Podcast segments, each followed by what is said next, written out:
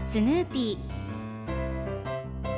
それはチャールズ・シュルツが1950年から50年もの間描き続けたアメリカの漫画「ピーナッツ」に出てくるオスのビーグル犬。主人公の少年チャーリー・ブラウンの飼い犬です。気が弱くて自分に自信が持てないチャーリー・ブラウンをはじめいろんな個性を持つ子どもたちが繰り広げる人間模様に人生の哲学を感じるのは私だけでしょうか？Peanuts Dictionary. Peanuts Dictionary.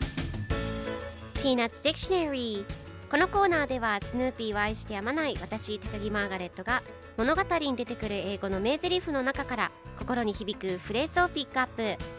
これを聞けばポジティブに頑張れるそんな奥の深い名言を分かりやすく翻訳していきます。それでは今日ピックアップする名言はこちら。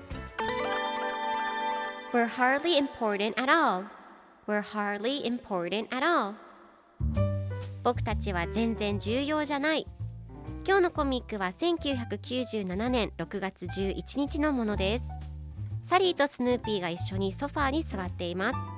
サリーが誰かが来たみたい。まあきっとどうでもいい人だと思うけどと言いドアの方に向かいます。すると玄関前にスヌーピーの兄弟のオラフとアンディがいてオラフが僕たちは全然重要じゃないと言いアンディがその通りと答えサリーが不思議そうな表情を見せています。では今日のワンポイント英語はこちら。Hardly ほとんど何々でないとても何々でない全然何々でないという意味です。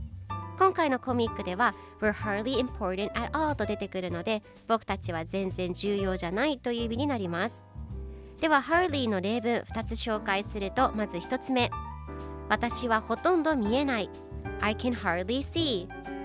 2つ目私は全然信じられない I can hardly believe it それでは一緒に言ってみましょう Repeat after me Hardly Hardly Hardly Good job 皆さんもぜひ Hardly 使ってみてくださいということで今日の名言は We're hardly important at all でした Peanuts Dictionary Peanuts Dictionary.